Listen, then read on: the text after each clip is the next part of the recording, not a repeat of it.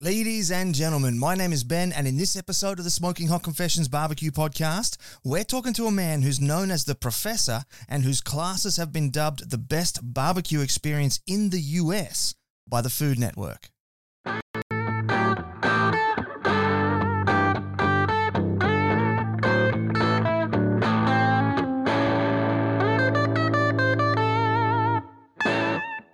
Hey family, I hope you're well wherever you are and you got that thin blue smoke rolling. This is super exciting today. We have the one and only Steven Raichlen on the line with us. He's in the green room right now. We're going to be bringing him in just shortly. For the last 25 years, he's published 31 books. He has several of his own TV shows and he founded the original Barbecue University, which is super awesome. So we're going to be talking to him very shortly, but I got a couple of announcements I need to run by you first. First up, I'd like to thank Jagged Woodfired for coming on board as our podcast partner for this episode. If you're out there and you're looking for a new smoker, a new cabinet smoker, uh, smoker oven, asado grill, uh, if you've got a custom kitchen fit out that you need to start your own barbecue joint, Check them out, hit them up. They do incredible stuff. Glenn loves a challenge, and together with his wife Jules, all their designs are competition proven and tested. They are the current international team of the year for brisket in the KCBS. So you know that their designs of their smokers are top notch and everything works beautifully. Now, if you are just at the beginning of your barbecue journey, head on over to smokinghotconfessions.com. We have our free ebook available for you. It's the Beginner's Guide to Real Barbecue. And in that, you're going to find everything you need to know to go from zero to hero in the world of low and slow barbecue and be king of the barbecue in your neighborhood. And a big greeting this morning to everybody in the Smoking Hot Confessions barbecue community. It's our Facebook group and it's where we do these live podcast recordings. So if you're not there yet, make sure you come and join the group. We'd love to have you. It's a family friendly group. We just hang out talk about barbecue. All the other guff is left at the door, and you get the opportunity to ask questions and things of our guests. So make sure you come along and join us over there if you're not there already. Now, if you're watching this later on on the catch ups, if you're on YouTube, give us a thumbs up, a subscribe, and hit that notification bell. Over on Facebook, it's all about the likes, the comments, and the shares, particularly the shares. On Instagram, we love those cute little love hearts and the comments and the follows. And if you are listening in on a podcasting app, please take a couple of minutes, give us a five star rating and review. We're not exactly sure how, but somehow it helps to drive us up the charts. And we have been as high as number three in Australia for food and six in the US for food, which is a huge achievement and it all comes down to those five star ratings and reviews. So thank you very much for everything you've done to support us as well. Now, I think that's about all the blah, blah, blah you need out of me. Let's get Steven in here. This is the internationally awarded Smoking Hot Confessions Barbecue Podcast with your host, Ben Arnott. How long's it been since your last confession? The one and only Steven Raichlen. Welcome to the confessional, my friend. Well, thank you, Ben. Uh, it's a great honor to be here. Mate, it's our honor to have you. To have someone who is uh, as richly steeped in the barbecue history as yourself is a huge privilege here for us. Now, I always kick things off with the same question, uh, and it feels a little bit funny asking this of you because you're always cooking a recipe for your website or doing a TV show or doing something. But I'm going to change it just a little bit. What was the last thing that you barbecued for yourself purely because you wanted to eat it? Uh, actually, it was a leg of lamb that we did last night. Uh, I know you guys love lamb down there. We do. Uh, we flavored it with a spice paste made of uh, pureed shallots, lemon zest, black olives, uh, hot peppers, that salt slathered all over the lamb and then uh, we spit roasted it with uh, just a touch of oak wood on the coals. And let me tell you, it was fabulous. Oh, delicious! And so, was that done in a like in a particular grill, or was it over a fire pit? Uh, it was uh, done in a Weber kettle grill. Ah, right. Very cool. And is that your your favorite barbecue to grill on, or are you contractually obliged to not have favorites? Oh no no no! I uh, I own many grills. I love many grill. You know, I love all my grills. Uh, that just happened to be the one I used. Uh, I, I actually I like the kettle for spit roasting because you can cover it. You can add wood chunks to the coals, so you can do what I call smoked smoketisserie grilling or uh, smoke smoketisserie smoke roasting uh, on the rotisserie, and it's a ni- nice way to combine two methods uh, in one dish. Yeah, sounds very handy indeed. I've always wanted to get one of those rotisseries for my Weber kettle, but I just never seem to be able to track one down. Um, you know, they're widely available. It's really one of the best investments I've ever made. Comes with a collar uh, to, uh, you know, to raise the lid to make room for the rotisserie. And one nice thing about that collar is if you're indirect grilling or smoking a turkey, you know, you need a little bit more uh, upward clearance. So even if you're not spit roasting, uh, the collar can come in very handy. Indeed, yeah. I remember my uh, my mother in law's from the US, and when she came out to visit, one of the things she taught me to do was to smoke a whole turkey in the Weber. And I remember putting that turkey on there, and we didn't have a collar. I remember putting the turkey on there, looking at it, going, "I don't think this lid's going to go on," but somehow it did. Exactly. Yeah, Must have been yeah, a small turkey. yeah, yeah. Very cool. Now, I've been reading your bio to prepare for this, and what I usually like to do is kind of go through people's history and. But we only have an hour, so I, I, I can't sort of go through everything. So I've sort of picked a couple of things. And one of the things that really stood out as sounding like an incredible experience was I understand you actually went to Europe at one stage and traveled through Europe studying medieval cooking. Can you tell us about that experience? Yeah, this was a kind of a funny little detour, but uh, indirectly it got me into barbecue. So uh, Oh. I attended Reed College in Portland, Oregon, uh, where I majored in French literature. Talk about a nice practical uh, introduction to barbecue. And when I, I wrote my thesis on a medieval poet who turned out to be the first uh, feminist in Europe, uh, a message that mostly eluded the 21 year old idiot male that I was at the time. But while I was doing my research, I came across a medieval cookbook called The Forme of Cury. And it blew my mind. I thought, you know, here 800 years ago, people are writing cookbooks, and writing is the operative word because back then it was handwritten. So I proposed uh, to study medieval cooking in Europe to a foundation called the Watson Foundation. And much to my great astonishment, uh, they gave me a grant to study medieval cooking in Europe. This was back in 1975.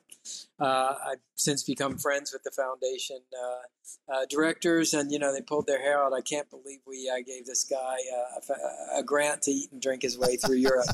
but that's indeed what I did. And I really, at that point, became fascinated by the intersection of food and history and culture. And I've been doing that ever since.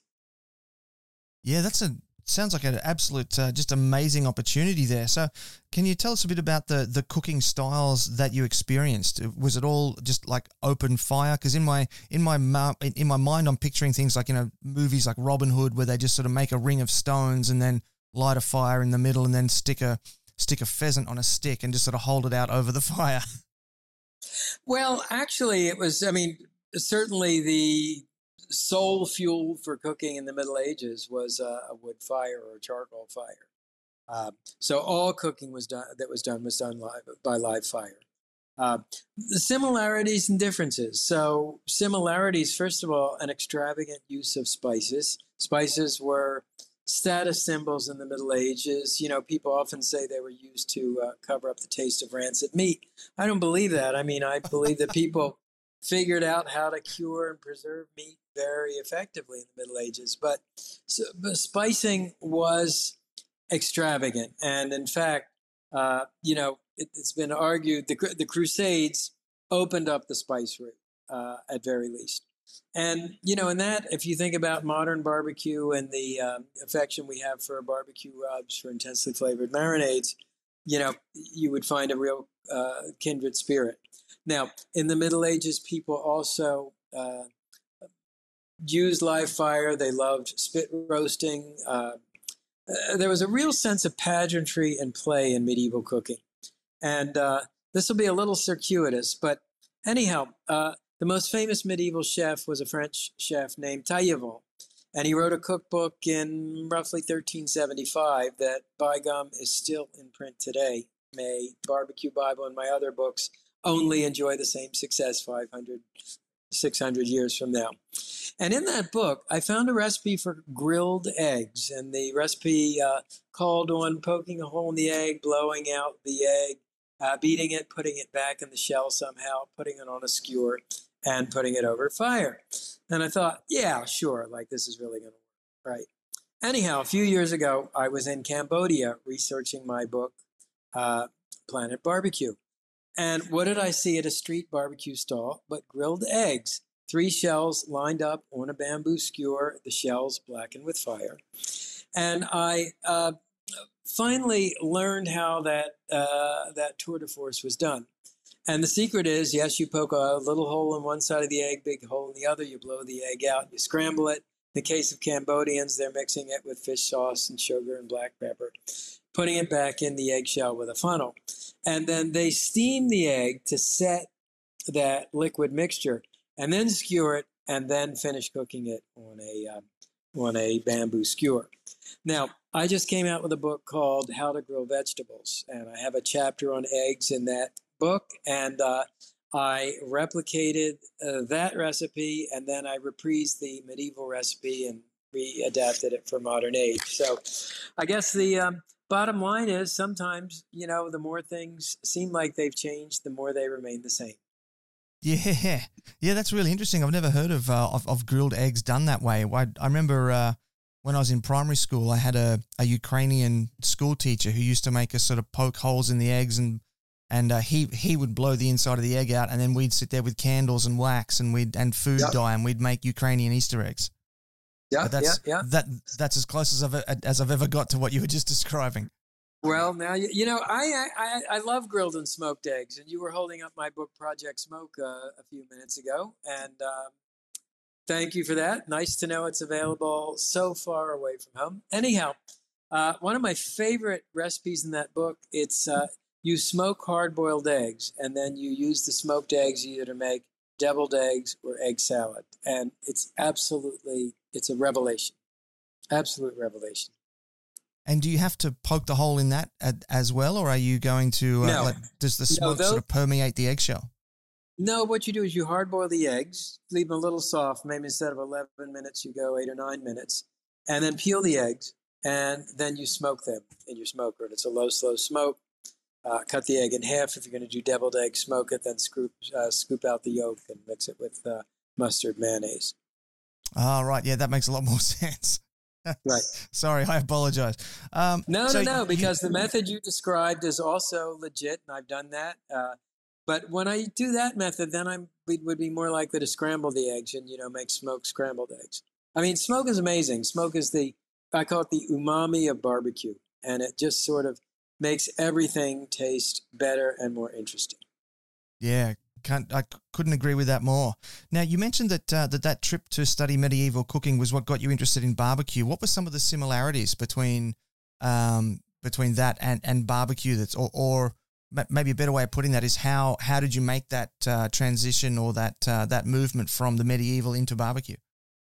Well, the transition was actually a transition that lasted about 15 years. I did not get into barbecue right away. So I came back from Europe, and because French cuisine was what I knew from having spent a year and a half in Paris, uh, I wrote a couple of books on uh, French cuisine. And then I became uh, the restaurant critic for Boston Magazine. So that kind of took me on a detour to restaurant and travel writing. And then during that restaurant reviewing period, I developed a cholesterol problem. So it was before the advent of Lipitor. So I uh, wrote a series of books on low fat cooking, which helped me control my problem. Uh, fast forward to uh, 19, 1994, uh, and I was actually working on uh, a book on uh, Caribbean and Floridian cuisine. I had just moved down to Miami. Remember where I was sitting, what I was wearing, what the weather was like. It was one of those sort of time slowed down.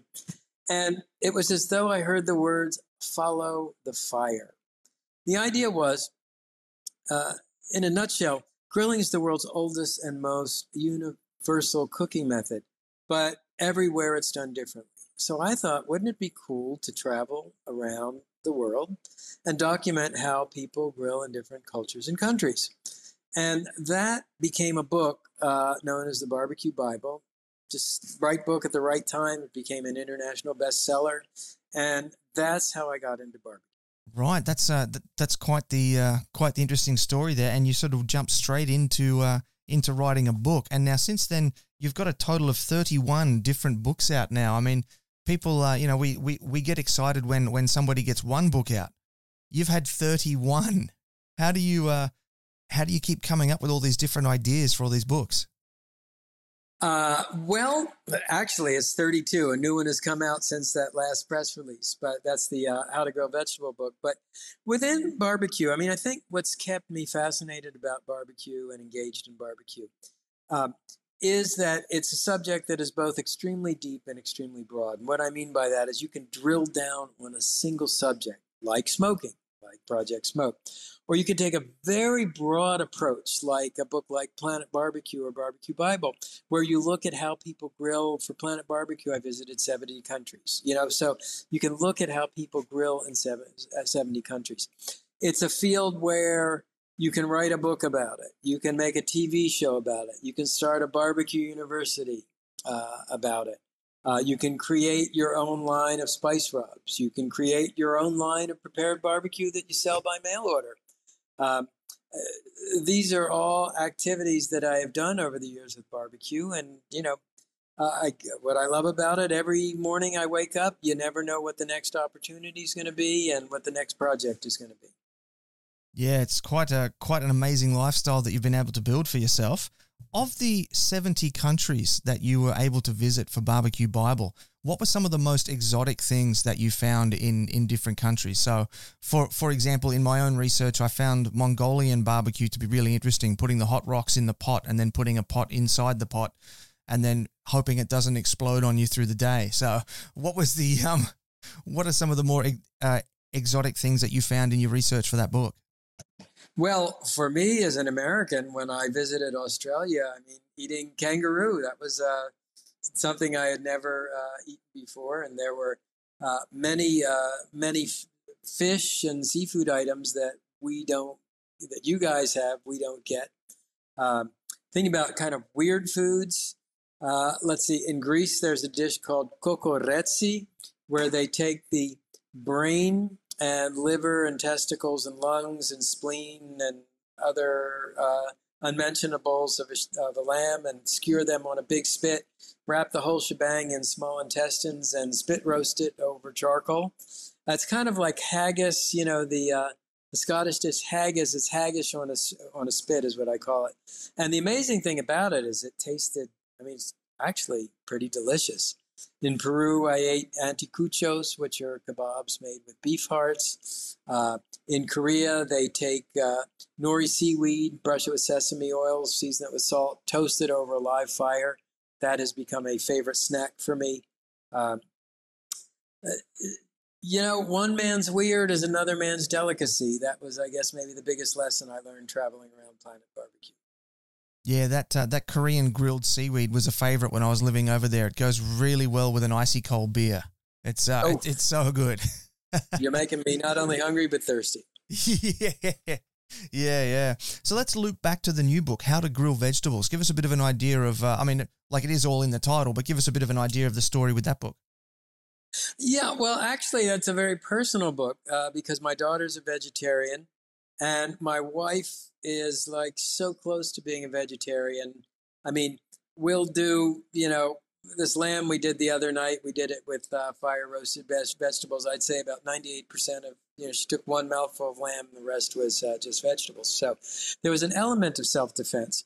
But I also believe that in the States, at least, uh, vegetables are sort of shown uh, short shrift sometimes at barbecues.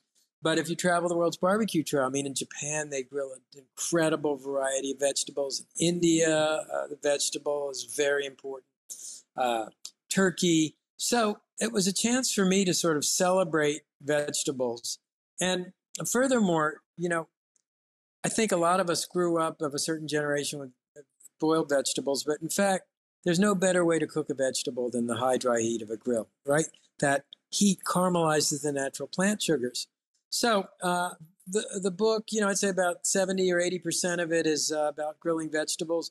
There's a chapter on grilling breads. There's a chapter on grilling eggs. There's a chapter on grilling cheese. There's a dessert chapter. It's basically sort of my meatless grill book. But there are about a dozen meat recipes with meat in them too, just to just just to keep my uh, my core constituents happy. I was going to say you got to protect that reputation. Right, right. yeah, and so how like what's the uh, the public response like been to that? Oh, it's been fantastic. You know, and even among, I mean, I, knew it would be very positive on the East Coast and the West Coast of the U.S. But even in the meat eating, uh, meat obsessed uh, heartland in the Midwest, people are really uh, appreciating it. Uh, and, you know, I'll get guys to come up to me and say, you know, hey, don't let the other guys hear, but I really like grilled vegetables. Uh, so, you know, it's we're in 2021 now, almost 2022, and and our tastes have changed. You know, we I think we all understand we may love meat, but we understand that there are sort of severe consequences to the planet if of a solely meat-based diet. By incorporating more vegetables into our diets, we can eat more healthily. We can certainly eat more tastily, and we can also help the health of the planet. Well, I certainly know that I could stand to uh, to eat a few more vegetables. I don't know about yourself, but uh, my doctor would be much happier if I did eat a few more vegetables.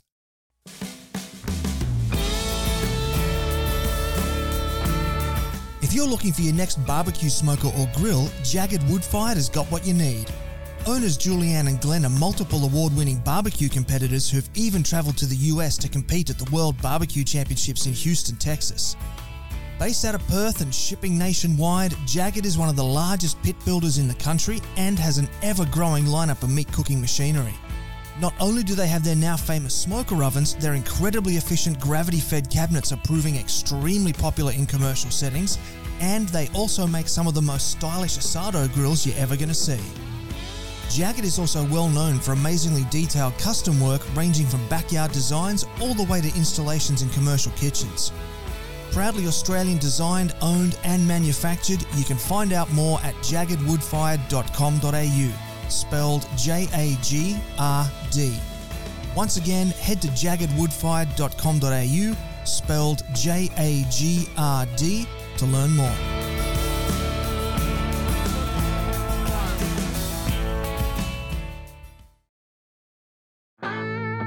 Got a project you'd like to work on with the SHC team? Shoot Ben an email on ben at smokinghotconfessions.com and let's have a conversation.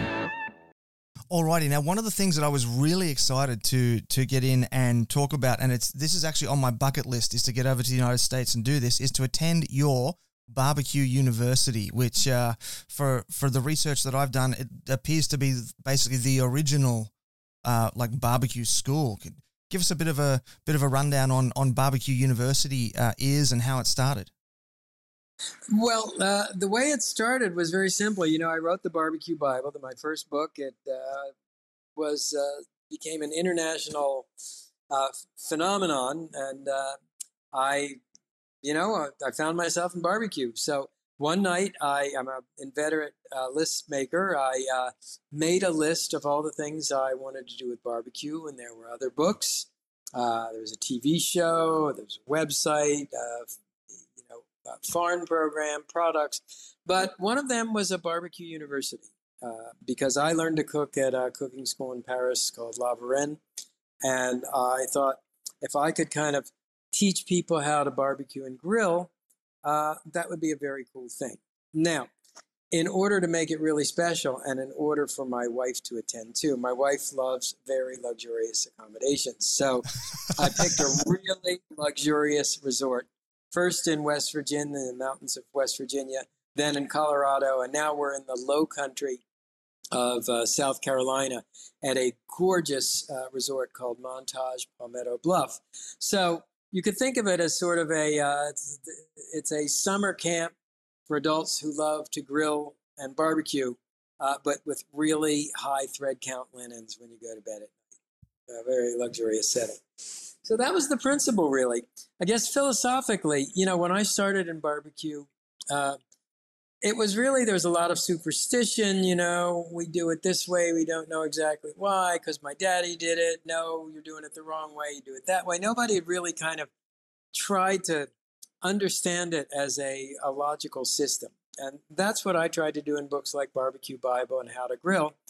And at Barbecue University, uh, there's a very specific pedagogy. Uh, I try and cover all five methods of uh, live fire cooking. And we cover all the proteins, you know, from uh, beef to lamb to pork to poultry to seafood. We cover vegetables. We cover all the courses of a meal. So uh, everything from appetizers to desserts, and you know, I wouldn't be surprised if a smoked cocktail or a grilled breakfast uh, turned up at Barbecue University too. Um, it's set up as what I call a, a, participation demonstration. So the first hour, I show the important techniques that I want people to learn. The next hour and a half, I turn them loose. We have uh, about 40 grills and smokers uh, where the students work. They grill and smoke under my supervision. As soon as they finish what they're assigned to do, the class gets really interesting because we're always uh, doing what I call science projects. And we have extra ingredients, and we're always calling on people to kind of unleash their creativity and invent dishes. I think uh, we had one class that once created 28 dishes in one three hour period. Now, wow. that's the third when everybody's work. Oh, they were, they were amazing uh, you know, there's a sort of a, a camaraderie and a, also a spirit of competition. You know, each team wants to do better than the next, but it's a great, it's it's a serious learning uh, experience, and it's also great fun. Yeah, it it sounds incredible. How long have you been running Barbecue University? Boy, I guess I'm going on 20 years now for Barbecue University. Oh wow. Okay, and so in that in that time, how have you seen? the the barbecue trends changing? So have you seen a have you seen a shift in demographic? Like is the average barbecuer is the age going down? Is it going up? Are you seeing much fluctuation in like is that are there more women coming to the classes, for example, or different uh, different protein trends? What sort of things have you seen come and go in that twenty years? Well, the short answer is yes, yes, yes, yes, and yes to all of your questions. But uh, to break it down, I mean, uh, when I started, uh, people were really pretty uh, ignorant about live fire cooking. And even explaining something like the difference between direct grilling and indirect grilling, that was like a real aha moment. That was a, a revelation. Um, today, I mean, people are much more sophisticated, you know, reverse searing, uh, ember grilling, uh, layering of flavors, uh, you know, I've had people who have made porchetta, who have made turducken from scratch. So much more sophisticated. Um, in terms of the demographic, I'd say it's still, you know, it's still pretty varied. We get uh, we getting a lot of millennials now, which I love because they bring a whole new sensibility and set of ideas. Uh, we always have a, a, a, big foreign contingent. In fact, we've had uh, many Australians that have come to Barbecue University. Uh, we've had uh, uh people from, gosh, Hong Kong, Thailand, uh, United Arab Emirates. We had a guy from Mexico. And I'd say more and more of the people coming from abroad are, are professionals. We had a guy who has a very big school of barbecue in uh, Mexico, and he actually has branches all over. He runs festivals, and he was fabulous. You know, we get talent like that. I love to harness it. He took it on himself. Uh, one of our students had gone fishing. That new location is right on the May River, so the fishing is fantastic. And they brought some amazing fish back, and uh, this Mexican gentleman took it. He butterflied it in a way I had never seen before. Uh, whipped up a Mexican marinade, a couple of sauces, salsas, homemade uh, tortillas, and we all feasted on these amazing fish tacos, uh, thanks to this gentleman. Yeah, that's incredible. That sounds amazing. Now, you mentioned that, uh, that, that the people get to invent their own dishes there at Barbecue University. Tell us what are some of the complete disasters that have uh, come through there from that uh, experimentation? Have like have people tried to put you know uh, anchovy stuffed pork butts or something like that. When anchovy uh, uh, stuffed pork butt would have my interest because anchovies and meat marry very well together. I, you know, I don't know that we've ever had any real terrible disasters. I mean, don't forget, I'm wandering through the cook area this whole time and I'm going for group to group to group. So if I see somebody going astray, you know, I usually jump in. I, I actually can't think of a single really terrible disaster that we weren't able to turn into something delicious. Oh well, that's good. That's good. So how about the opposite then? What are some of the most uh, most stunning, most creative things that you've seen come through? Oh boy, that is a uh, that is a toughie. There have been so many. There've been some amazing grilled pizza. And when I say grilled pizza, I mean I'm not talking about on a pizza stone or in a pizza oven. I'm talking about laying the dough right on the uh, grill grate, letting it puff and blister from underneath. So that was a very memorable dish. Um, we've had some really interesting desserts. Uh, somebody did, uh, you know, d- combine brownies and marshmallows to make a, a brownie s'more, which was pretty fantastic. Uh, this last group, uh, they did a, a grilled uh, a grilled sangria where they grilled all the fruit, fruit for the sangria. That was pretty amazing. They had a little help. They had a little help on that for me, by the way.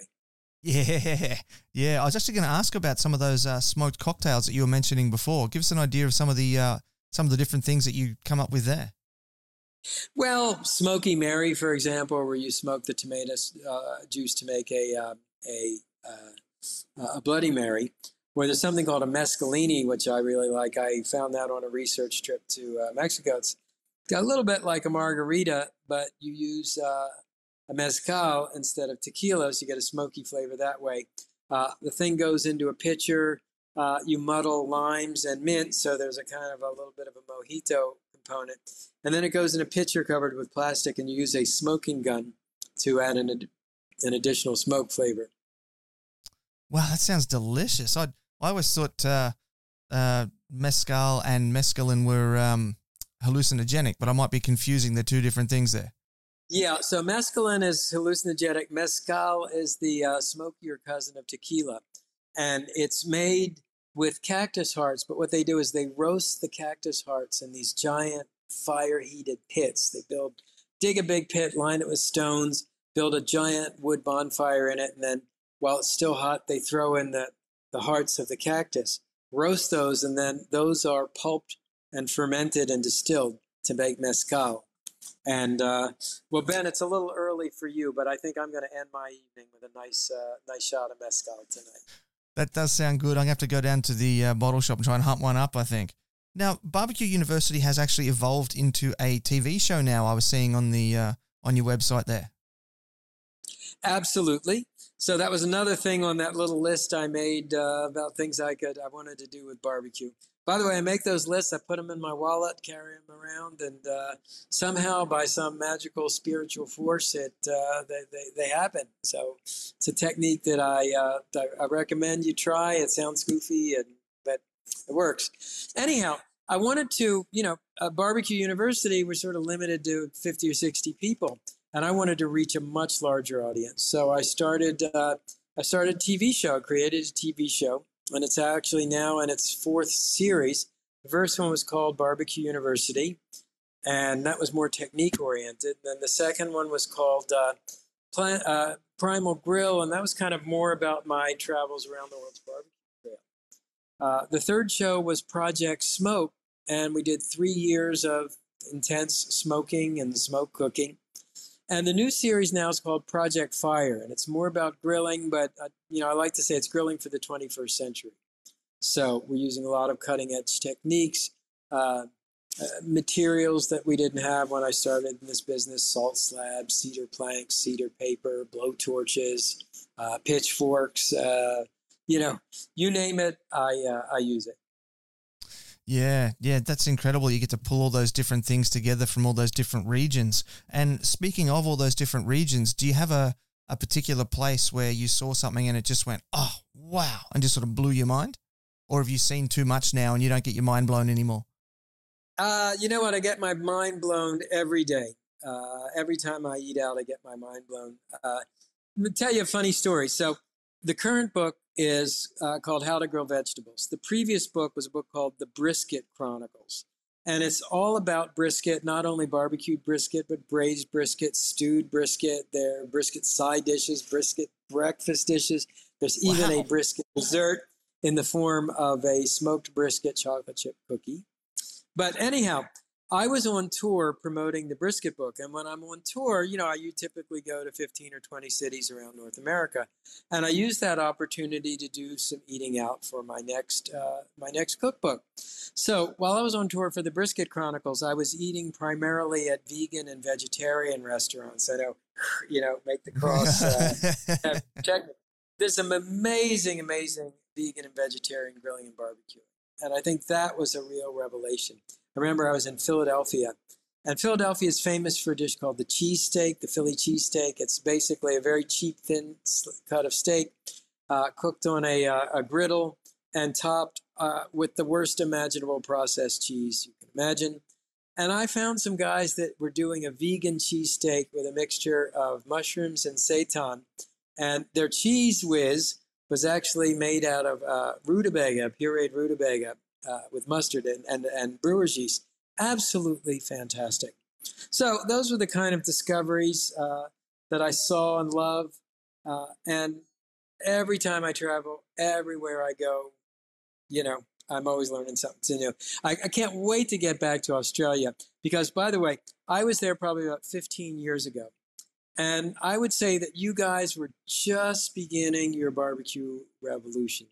And I would bet now, uh, when I come back, I will find dishes of sophistication, creativity, and imagination that, you know, are absolutely world class.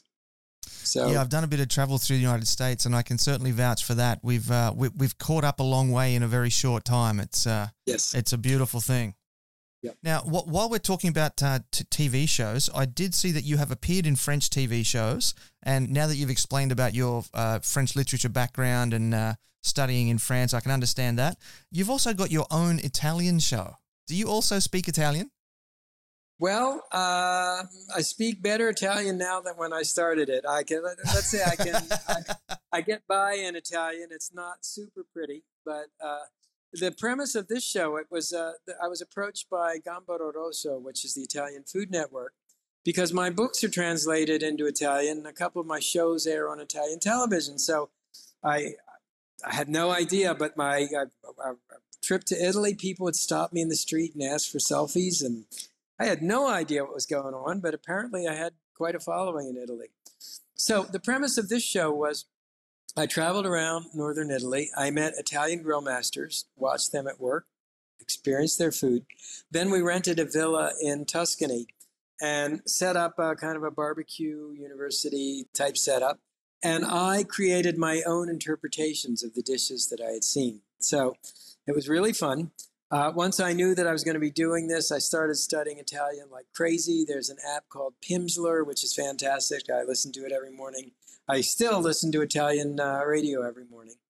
And, um, you know, learning new languages is one of the great pleasures of, uh, of barbecue. I, I do the shows in French, and I'm pretty fluent in French, so that was easy. Italian was more of a challenge. Uh, I speak some German, so uh, when Planet Barbecue came out in German. I did a book tour in Germany. It all came back to me, and that was really fun. Uh, you know what's so amazing, so amazing about my career in barbecue and just barbecue in general is you never know what what tomorrow's going to bring. And for me, it's brought more surprises and astonishments that I would have ever dreamt possible. Yeah, some incredible uh, opportunities and, and achievements in there for sure. Now, in in terms of the uh, the Italian style of of cooking, when a lot of us think about Italian style, we either think of wood fired pizza ovens or we think of huge pots of pasta cooked by nonna. What sort of uh, where are they at with sort of grilling and, and, and live fire cooking? Uh, totally obsessed with grilling and live fire cooking. I'm sure have been since at least Roman times. In fact, you know the bread called focaccia? Yes. It comes from the Latin word focus, and the focus was the raised hearth on which people did grilling in ancient Roman times. But in Italy, gr- grilling is a um, it's much it's a much more subtle art. First of all, Italians are obsessed with the quality of the ingredients, and they do as little to those ingredients as possible. So when I would do an elaborate rub to put on uh, a veal chop or a piece of meat, you know, they thought uh, heresy uh, when I put clams and bacon and tomatoes on top of a grilled pizza, I thought the crew was going to walk off the set. You know, um, it's very simple. And from a food writer's point of view, Italian grilling can sometimes be very frustrating because it's every recipe is, you know, uh, hot fire, salt, olive oil, squeeze of lemon juice, maybe a whisper of rosemary or sage. Uh, repeat ad infinitum. Uh, they really don't go on in for elaborate rubs. Uh, you know, but then again, this is the country that created porchetta. This is the country that created bruschetta. This is the country that created bistecca alla fiorentina. So if you were in Italy and you keep your eyes open, you can eat amazing uh, grilling, uh, amazingly well on, off the grill. Yeah. Now I, I recognize the first two that you mentioned, the the porchetta and the bruschetta. What was the third one? Bistecca alla Fiorentina. It's the, the Florentine steak. It's the uh, the iconic dish of, uh, of Florence and Tuscany. And basically, it's a port, what we would call in the States a porterhouse steak or T-bone steak, real thick, you know, I mean, easily 10 centimeters thick. And uh, it's grilled over a either a wood fire or charcoal fire. What's interesting is they sear one side, sear the other, and then they stand it upright and they let the heat be conducted through the bone to cook it, uh, cook the middle. Now, cook is a relative term in Italy. I mean, their perfect method of cooking is lightly seared on the outside and still mooing in the center. But it is sliced and it's drizzled with olive oil, and you mix it with the meat juices as you're carving it. You sprinkle it with sea salt. And it's simply one of the most sublime experiences you can have on Planet Barbecue. You're listening to the internationally awarded Smoking Hot Confessions podcast with massive barbecue nerd Ben Arnott. Alrighty, Steven. So we're in the third part of our show now, and this is the the segment where our guest gets to teach our viewers and our listeners something, share some wisdom, give some uh, some tips and techniques. So uh, I'm, I'm going to throw it over to you, and I'm going to just sit back and write some notes and ask you some questions in a couple of minutes. Absolutely. Well, since the most recent book uh, was How to Grill Vegetables, let's talk about how to grow vegetables. And uh, the first thing you need to know about grilling vegetables is, is, that there is no one size that fits all or one method that fits all. High moisture vegetables like uh, peppers or mushrooms or tomatoes or zucchini require a very different cooking method than hard, firm, uh, dense vegetables like artichokes or rutabagas or winter squash. Um, so, uh, with high moisture vegetables, with small vegetables, you want to work over direct grilling over a uh, direct grilling over a hot fire. Uh, with your denser, firmer vegetables, uh, the other night I did butternut squash. Uh, that's an indirect grilling situation. In fact, with butternut squash, what I like to do is cut it in half, scoop out the seeds, place it cut side down on a salt slab and indirect it, grill it on the salt slab until almost done, then turn it over, finish it cut side up. Maybe it gets filled with a, a Parmesan flan. Maybe it gets filled with wild rice and cranberries. Uh, maybe it gets brushed with maple syrup and filled with butter and brown sugar. Uh, it's incredibly versatile. Uh, one of my favorite techniques for grilling vegetables is what I call caveman grilling. And that is where you start with a charcoal grill, you get rid of the grill grate, and you do your grilling directly on the coals. Now, maybe some of you have seen me do that with steak.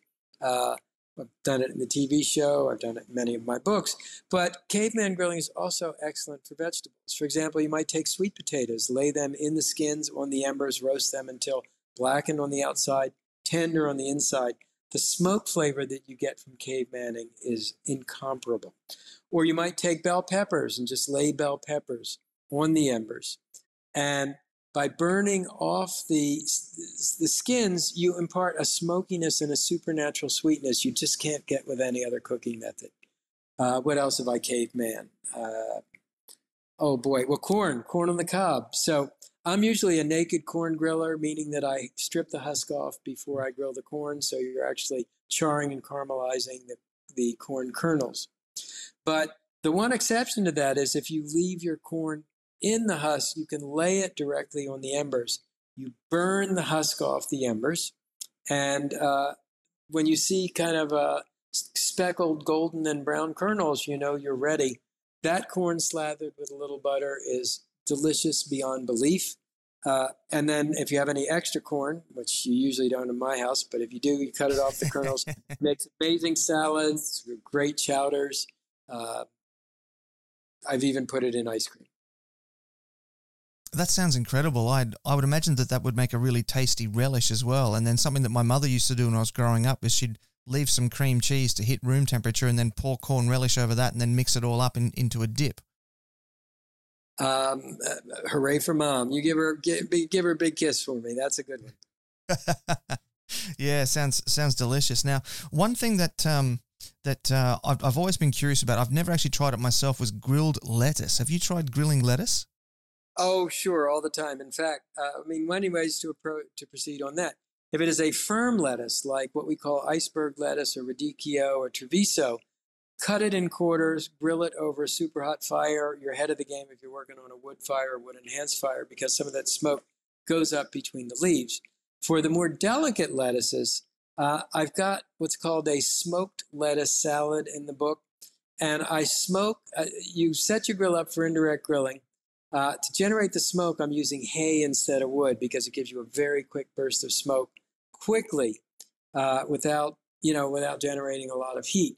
The lettuce goes uh, on a pan of ice so it stays cold. It's a couple minutes. You just put a smoke flavor on, simple vinaigrette dressing.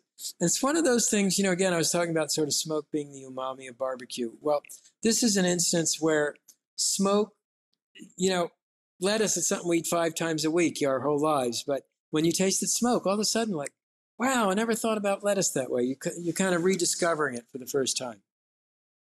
How does it not wilt in the heat, or is it because it's just on so quickly? It's sort of on and off, and it and then well, it doesn't three, wilt. Three ways. So remember, it's on a pan of ice, so that kind of keeps it cold locally.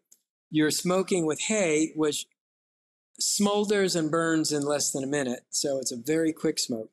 And then you've got your grill set up so the lettuce is on one side and the um, uh, the uh, fire source, the heat source, is on the other side. But you got to okay. you have to work quickly. You have to work quickly.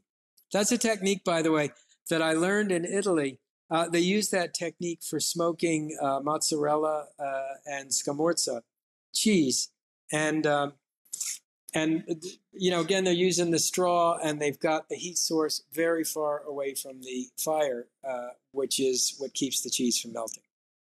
Yeah, yeah, that sounds amazing. Now, have you ever come across a vegetable that you should never grill? Um, I've come across some that would not seem like likely candidates. Uh, lettuce being one, for example. Uh, beets, beets were kind of challenging, you know, uh, because beets. First of all, they're firm, so you can th- you can ember roast beets. That's pretty interesting. You try and smoke a beet, and it's so strong flavor that it doesn't really absorb the smoke all that well. Except to every rule or statement, there's an exception, and there is a smoked beet salad. It was actually created by uh, my friend and our grill wrangler, Steve Nestor. And uh, a grill wrangler, that is a very interesting job on my TV show. He's the guy, or she, it could be, that builds, assembles all the grills when we start, keeps them fueled, makes sure they're clean, rolls them in and out of the set so when we move from one grill to the other. You know, because on the TV show, we're always cooking on different grills. Yeah, you definitely need someone to uh, to help get that on and off stage. I remember from my uh, undergrad work in drama, we we always had stage hands dressed in black in the background, moving things on and off. So, So uh, no wonder you're dressed in black, and you're no wonder you're so good at this podcast. You have a drama background. I can see it now. well, the the black thing is just because it's slimming, and since I got into barbecue and less. Since I got into barbecue and less into martial arts, I need to uh, wear some more flattering clothing. um, so now, I, okay, now that's uh, that's uh, grilled vegetables, and uh, grilled vegetables is just sort of one part of a traditional Thanksgiving meal, and Thanksgiving is just around the corner. So I'm just wondering, you uh, you mentioned it before. If you could just give us just quickly your top three tips for cooking a, a whole turkey for Thanksgiving to to go with those delicious grilled vegetables. Uh, absolutely. So, by the way, do you guys have Thanksgiving too down there? Um, I do because my wife is American, and uh, there's Okay. quite a there's quite a large sort of expat community around us. So Okay. Well, at any rate, so number one, uh, I always buy an organic bird or farm raised bird. I mean, the quality of your bird, first of all, your bird can never be good than uh, your cooked turkey can never be better than the, uh, the you know the bird you start with. Um, number two, I'm a big partisan of brining bird uh, uh, turkey, and I brine it. It's a salt, sugar, or salt honey mixture. Uh, bourbon often finds its way into the brine. I like to brine it for 24 hours. You know, turkey has a tendency to dry out, so brining just adds a little extra moistness. Uh, number three, I uh, I cook it at a. I don't slow and uh, low and slow smoke it because I like crisp turkey skin.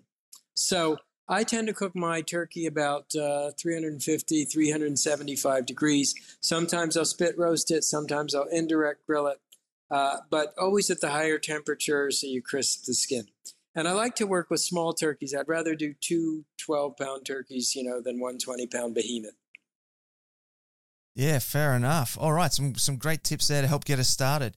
Okay, well, this is the uh, probably good point for us to start wrapping up the show now. So I'm going to throw it over to you, and uh, you can give some thanks and praise to people that have helped you out along the way, and also make sure you tell everybody where they can track you down and follow you on the on the internet and social media.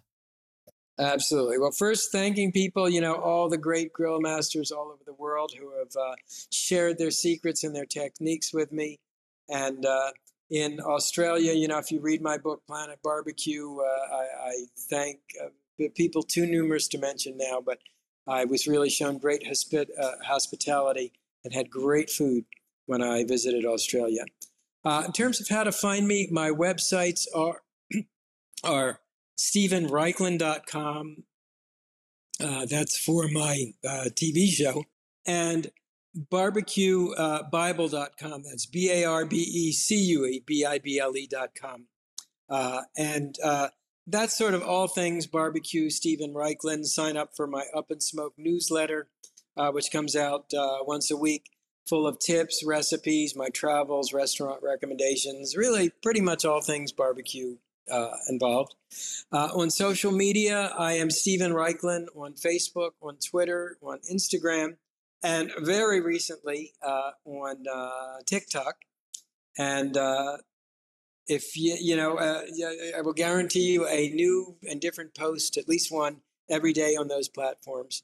Uh, it's uh, really have fun with that, and I love love hearing from uh, grill grill masters and grilling enthusiasts all over the world. So please, if you're listening to this, you know, give me a give me a shout out. You'll get an answer. Sounds great, man. I, lo- I, I love the sound of all of that stuff. Now, I just want to say personally, huge thank you for coming on board the show. I've been a huge fan of what you've been doing for such a long time. You're such an inspiration to people such as myself, try, trying to do what, what we want to do here in the barbecue world as well. And I'm sure that all the listeners and viewers have had a great time uh, listening to your stories and uh, and uh, soaking up all those tips and and tricks as well. So thank you very much for taking the time out today to come on the show. Thank you, and grill on. Yeah. I'll catch you next time. Bye bye. And there you have it, family. That was the one and only Steven Raichlen. How lucky are we to have had such an amazing uh, personality in the barbecue scene? I mean, he's, he's visited 70 countries, 31 books. I mean, it's just, it's incredible. I, I doubt that I could even hope to forget as. Uh, I, I totally messed that, got that back to front. I can only hope that I could ever know as much as he's forgotten. There we go. That's what it is. I finally got it out. It took me a little while. I got it. Um, just what an opportunity. So huge, huge thank you once again. And uh, I'm going to be getting my turkey nice and ready for Thanksgiving in a couple of weeks for my lovely wife. Now, before we do round this out today, I'm just going to uh, remind you of the announcements from the top of the show. So, big thank you to our podcast partner, Jagged, for coming on board today and helping us bring you this amazing episode of the show. If you are out there looking for a new smoker or grill, hunt them down. They are great people and they do fantastic work. I've got one literally right out behind this window here, and it is just divine. Um, head on over to the website, pick up the ebook, The Beginner's Guide to Real Barbecue. That is a really good read, awarded by the NBBQA and completely free. So head on over there, check that out, get yourself a copy of that. Join us in the Smoking Hot Confessions barbecue community. That that's where we recorded this today, so people have been able to get a sneak peek. Um, because it's a couple of weeks between when we record and when we publish. So not only do you get a, a sneak peek, but you do get to uh, you know put your comments in, and uh, and ask any questions that I can then put to the guest as well. And we just get to hang out and talk about barbecue in a family friendly space, which let's face it, that's getting rarer and rarer on the internet. Um, and then if you are catching this later on, do the thing for us on the socials. You know the thing, the thumbs up, the likes, the shares, the comments, the all that stuff. That really helps us out, and we would really appreciate it if you could do that for us. But that is all the time that we have for today. So until next time, take care of each other and keep on queuing. Thanks for listening to the Smoking Hot Confessions podcast. Head on over to smokinghotconfessions.com for recipes, tips, and Ben's own confessions.